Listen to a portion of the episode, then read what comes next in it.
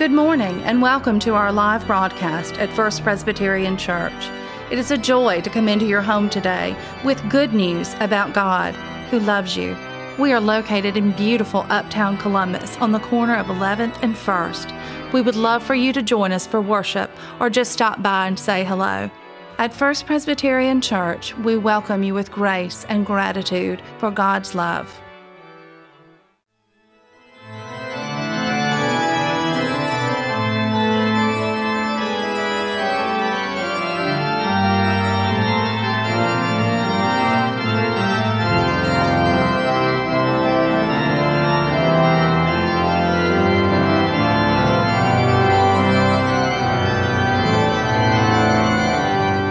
First lesson this morning comes from the book of Isaiah in the 50th chapter. Let us listen that we may hear the word of the Lord.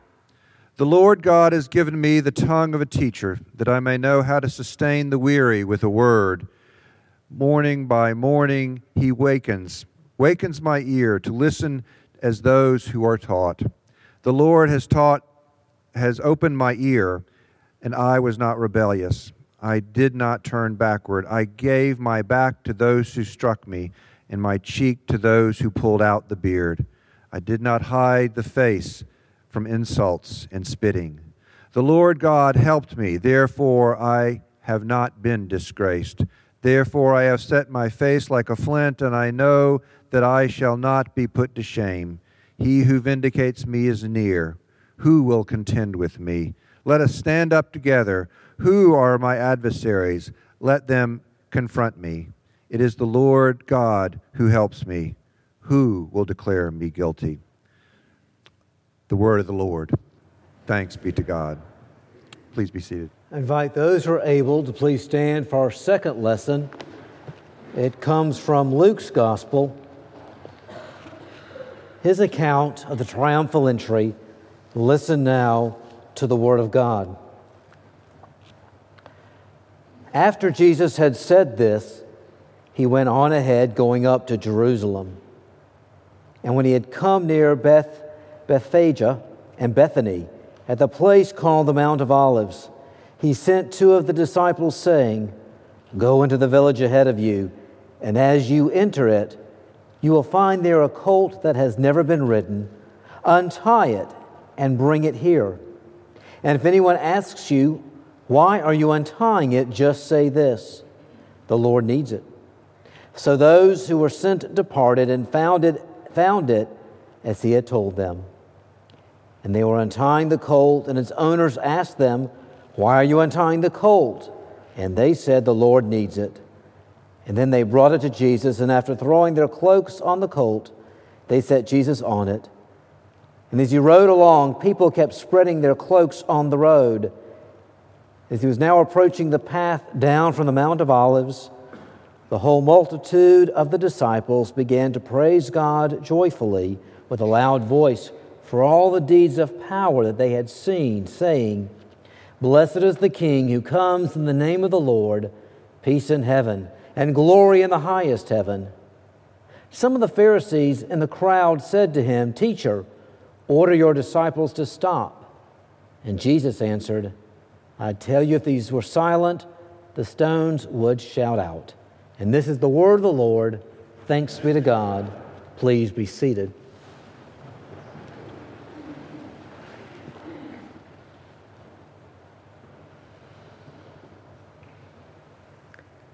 Imagine with me a summer camp. Lots of elementary and um, junior high and maybe even high school age students are there, and they're all served by wonderful camp counselors. Picture with me a particular camp counselor. The freshman year has passed, and he is working and enjoying his work that summer. Now, as I first heard the story, it is a young man, but if it helps you to think of a young woman, I invite you to do that. Our person in question has a little bit of a mischievous streak, good natured, though uh, naughty, not nasty, people would say. Truly, this person is earnest and thoughtful and reflective, essentially, what we would call a good kid.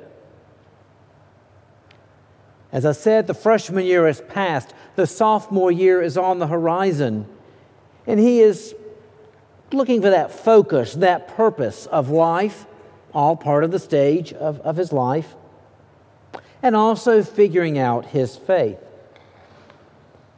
He has a chance one night to have a chat with the supervisor, who is at the age of 19, is considered very old to be 30. I remember those days. Anyway, he's talking with the, uh, the supervisor and just being honest about his struggles with his faith. He's not anti Christian per se, he's just left pondering does it promise too much?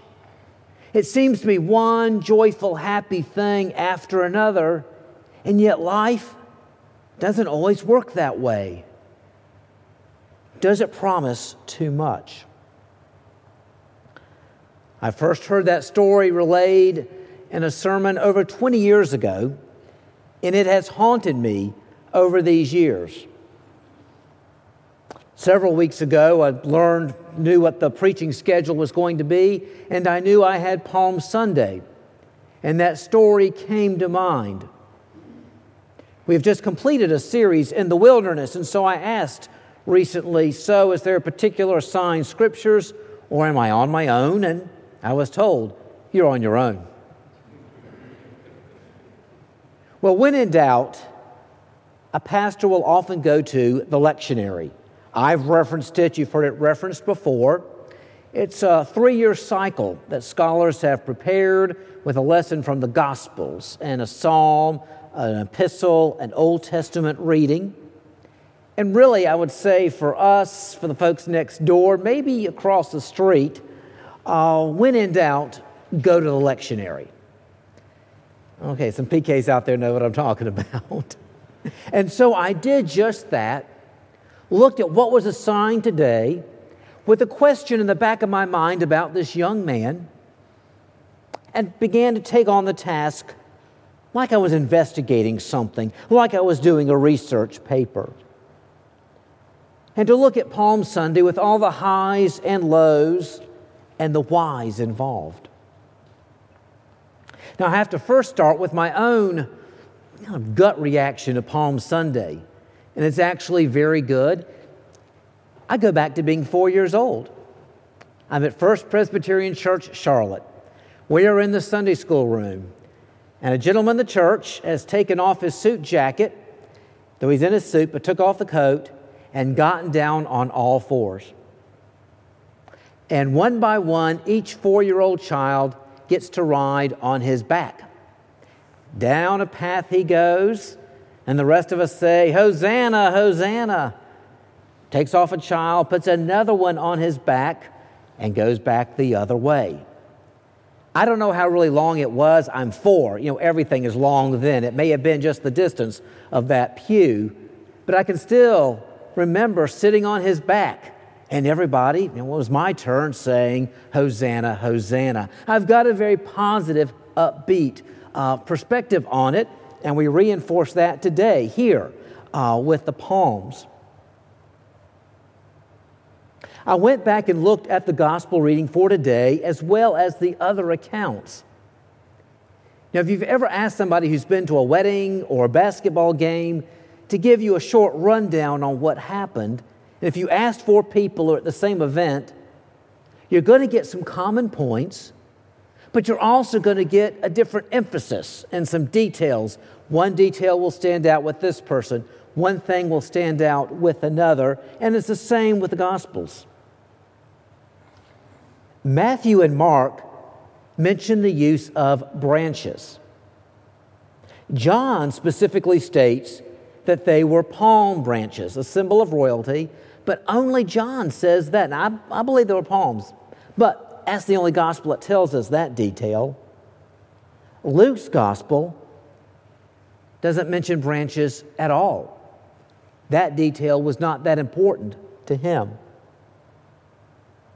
Matthew, Mark, and John all state that the crowd shouted, Hosanna. But in Luke's account, they don't. They cheer on Jesus, but they don't use that key phrase, a phrase saying, Lord, save us. Luke gives us a very discreet entry. No palms or branches, no hosannas are shouted. And Luke emphasizes the role of the disciples as part of the crowd. Now, Jesus had the 12, but he had others who followed him. At one point in the Gospels, he sends out 70 on a mission. So he may have had at various times up to maybe you know, 100 or so folks just hanging out with him. So this could have been a, a large crowd of, say, 100 people that were doing the cheering. And maybe others, I'm inferring from Luke, just kind of saw a little gathering and decided to be a part of it. Years ago, we were in uh, New Orleans for the Tuba Festival. And uh, that was a time when my son was particularly interested in tubas. And we were visiting and uh, learned this was going on. And so over to New Orleans we went. And as part of this tuba festival, there was a small little parade around Jackson Square. And so, little fella on my shoulders, and we joined the parade. It's New Orleans, you can do that. Just be careful, you may be in a funeral the next thing you know. It wasn't a funeral, it was a tuba parade. And so we just joined along. The tuba disciples had planned this and had done it, and uh, they, you know, again, had people leading it. But for other people, just joined along. We went around the square and heard a little concert, mini concert, and that was that. And for those that were there on that day, Palm Sunday may have been just like that a group of people cheering on their leader. Sure, let's join in, be part of the party, and then on our way. It may have been larger, but Luke emphasizes the insider nature of it. A parade where only those who cared even began to get it. Now, what follows, and I was interested, saw this with, with Luke, what follows immediately after this, after Jesus has the encounter with the uh, teachers, the Pharisees, he weeps over Jerusalem. And he came near and saw the city, and he wept over it, saying, If, you even, if even you had only recognized on this day the things that make for peace. And he goes on to foresee the day when it will be destroyed. In 70 AD, that happens. A sense that it has missed its opportunity. Even in this happy, joyful day, there's that hint that something hard will follow. My next step on the investigation was Isaiah. And I looked at the assigned reading we had, and this is what's called one of the servant songs. There are four of them in Isaiah. This happens to be number three. And these poems or songs, the prophecy concerns a servant that will be summoned by God to lead the nations, a servant that will be abused, but the end will be rewarded. Christians have traditionally understood these songs to be about Jesus Christ, foreseeing his work among us. The third psalm is the darkest yet, one commentator had, had to say, and yet it's the most confident of them all. Although the song gives a first person description of how the servant was beaten and abused, here the servant is described as both teacher and learner who follows the paths God places him on without pulling back. And his vindication is left in the hands of God. As we heard this morning, we heard phrases like, I gave my back to those who struck me, and my cheeks to those who pulled out the beard. I did not hide my face from insult and spitting. The Lord helps me Therefore, I have not been disgraced. Therefore, I have set my face like flint. I know that I shall not be put to shame. He who vindicates me is near. You have the great joyful celebration of Palm Sunday. And yet I wonder if Jesus had these words in the back of his mind, knowing what was coming next. Imagine a group of friends are gathered together, and the adult daughter, she's married, of one of the ladies, has wonderful news to share. She is expecting first child. Great news. All are happy. But the grandmother to be, the mother of this young woman, there's something about her smile that's quite different. She knows her daughter has health issues and she's wondering can the baby be carried to term? She's wondering can my daughter survive? And if so, how long? In the midst of the joyful celebration, the mother knows that a tough road lies ahead. Was Jesus in such a situation? He knew what was coming.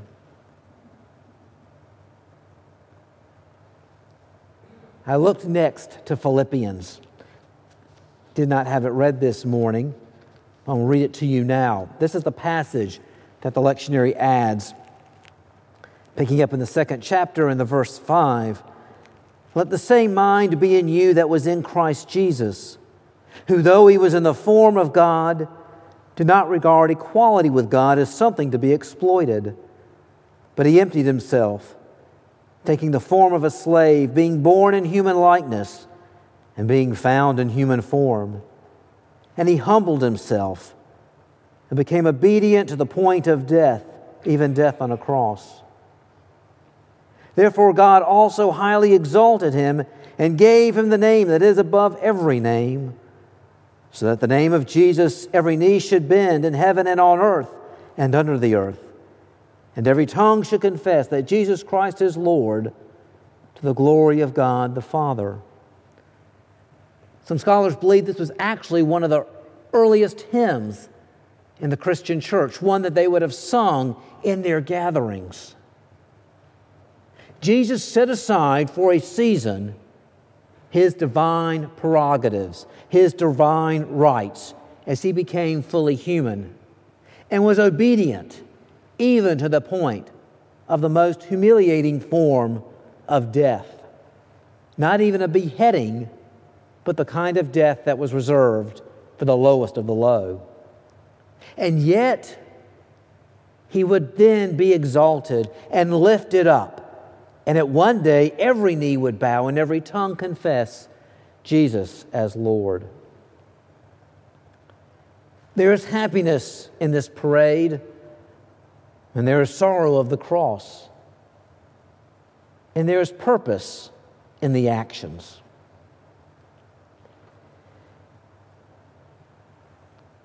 About an hour ago, we were in Sunday school. Actually, we're wrapping it up an hour ago.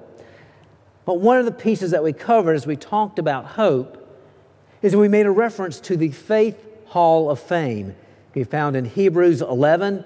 You may have heard that before where one person after another has had a triumph. Something has gone right. They have suffered, but they have been vindicated. But then follows a section where it says others did not get it in this life. They lost their lives, they suffered. There was no happy ending on this side of eternity, and yet they are also part of that hall of fame. And then we pick up in, ver- in chapter 12. Therefore, since we are surrounded by so great a cloud of witnesses, those who, tri- who saw their triumph in this life and those who did not, let us lay aside every weight and the sin that clings so closely, and let us run with perseverance the race that is set before us, looking to Jesus, the pioneer and perfecter of our faith, who, for the sake of the joy that was set before him, endured the cross, disregarding its shame, and has taken his seat at the right hand of the throne of God. For the joy set before him, he endured what followed.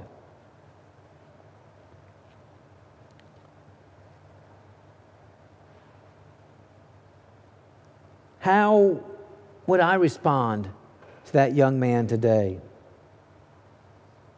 Well, one thing I'd want to talk with him some more and learn more of his story, um, things that he had seen, experienced, what he did know of his faith, just to understand, kind of get his perspective from where he was coming. And then I would review what we talked about to date. I might even share a humorous story with him about another parade. The story goes of this farm boy. Didn't get off the farm too much, but he had seen a news, uh, newspaper or uh, someone was put up that a circus was coming to town, and he had never been to the circus before. He asked his father if he could go, and his father gave him the money. And so he went to town. He went to the train where they were disembarking, and he saw the elephants and the lions and the tigers and the bears. Oh my. He saw acrobats doing tricks, and he saw clowns playing, playing um, gags on one another. And on and on they went in their parade, and they went into the circus tent. But he just thought it was a tent. And so, after he saw everything he had to see as they entered, he thought to himself, Well, now I've seen a circus. Time to go back to the farm. He had missed the whole picture. For us, we can look at the glories of Palm Sunday, and these are some of the biggest palms I think I've ever seen, maybe in the history of First Presbyterian. Hope this is marked for those of you all watching it. I hope you're getting a good camera angle. We have this great joyful bit, and the children once again parading. And then next Sunday, there are going to be more Easter lilies here than you could imagine. And we're going to hear the Hallelujah chorus. We've been promised that, and they will deliver. And if you just see one joyful event to one joyful event, you miss what happened in between. And maybe that young man, I mean, that's just it. He had not seen what is in between. Whether you come literally to our Maundy Thursday service on Thursday or not, in your mind at least, go to Maundy Thursday on that day. And on Good Friday, go to Golgotha. Service and sacrifice and suffering all have a part in this larger story. And truth be told, for some of these incidents that happen, we will not get our answers, all of them, on this side of eternity. Hebrews 11, the full story tells us that yes, there were triumphs, and yes, there were tragedies. To tell the young man that there's more to the Christian faith than just get your best life now, there's more to it than that there's a larger story of what Christ has done. To tell him that the pathway of the parade has rough places, dark spaces, and tough cases. But to remind them, even in the midst of his struggles, that the final word will be, is joy. And that is something that we can celebrate as we sing, you know, all glory, laud, and honor to the Redeemer King, and as we follow this message with our sacred head now wounded. For joy will be the final word. Amen.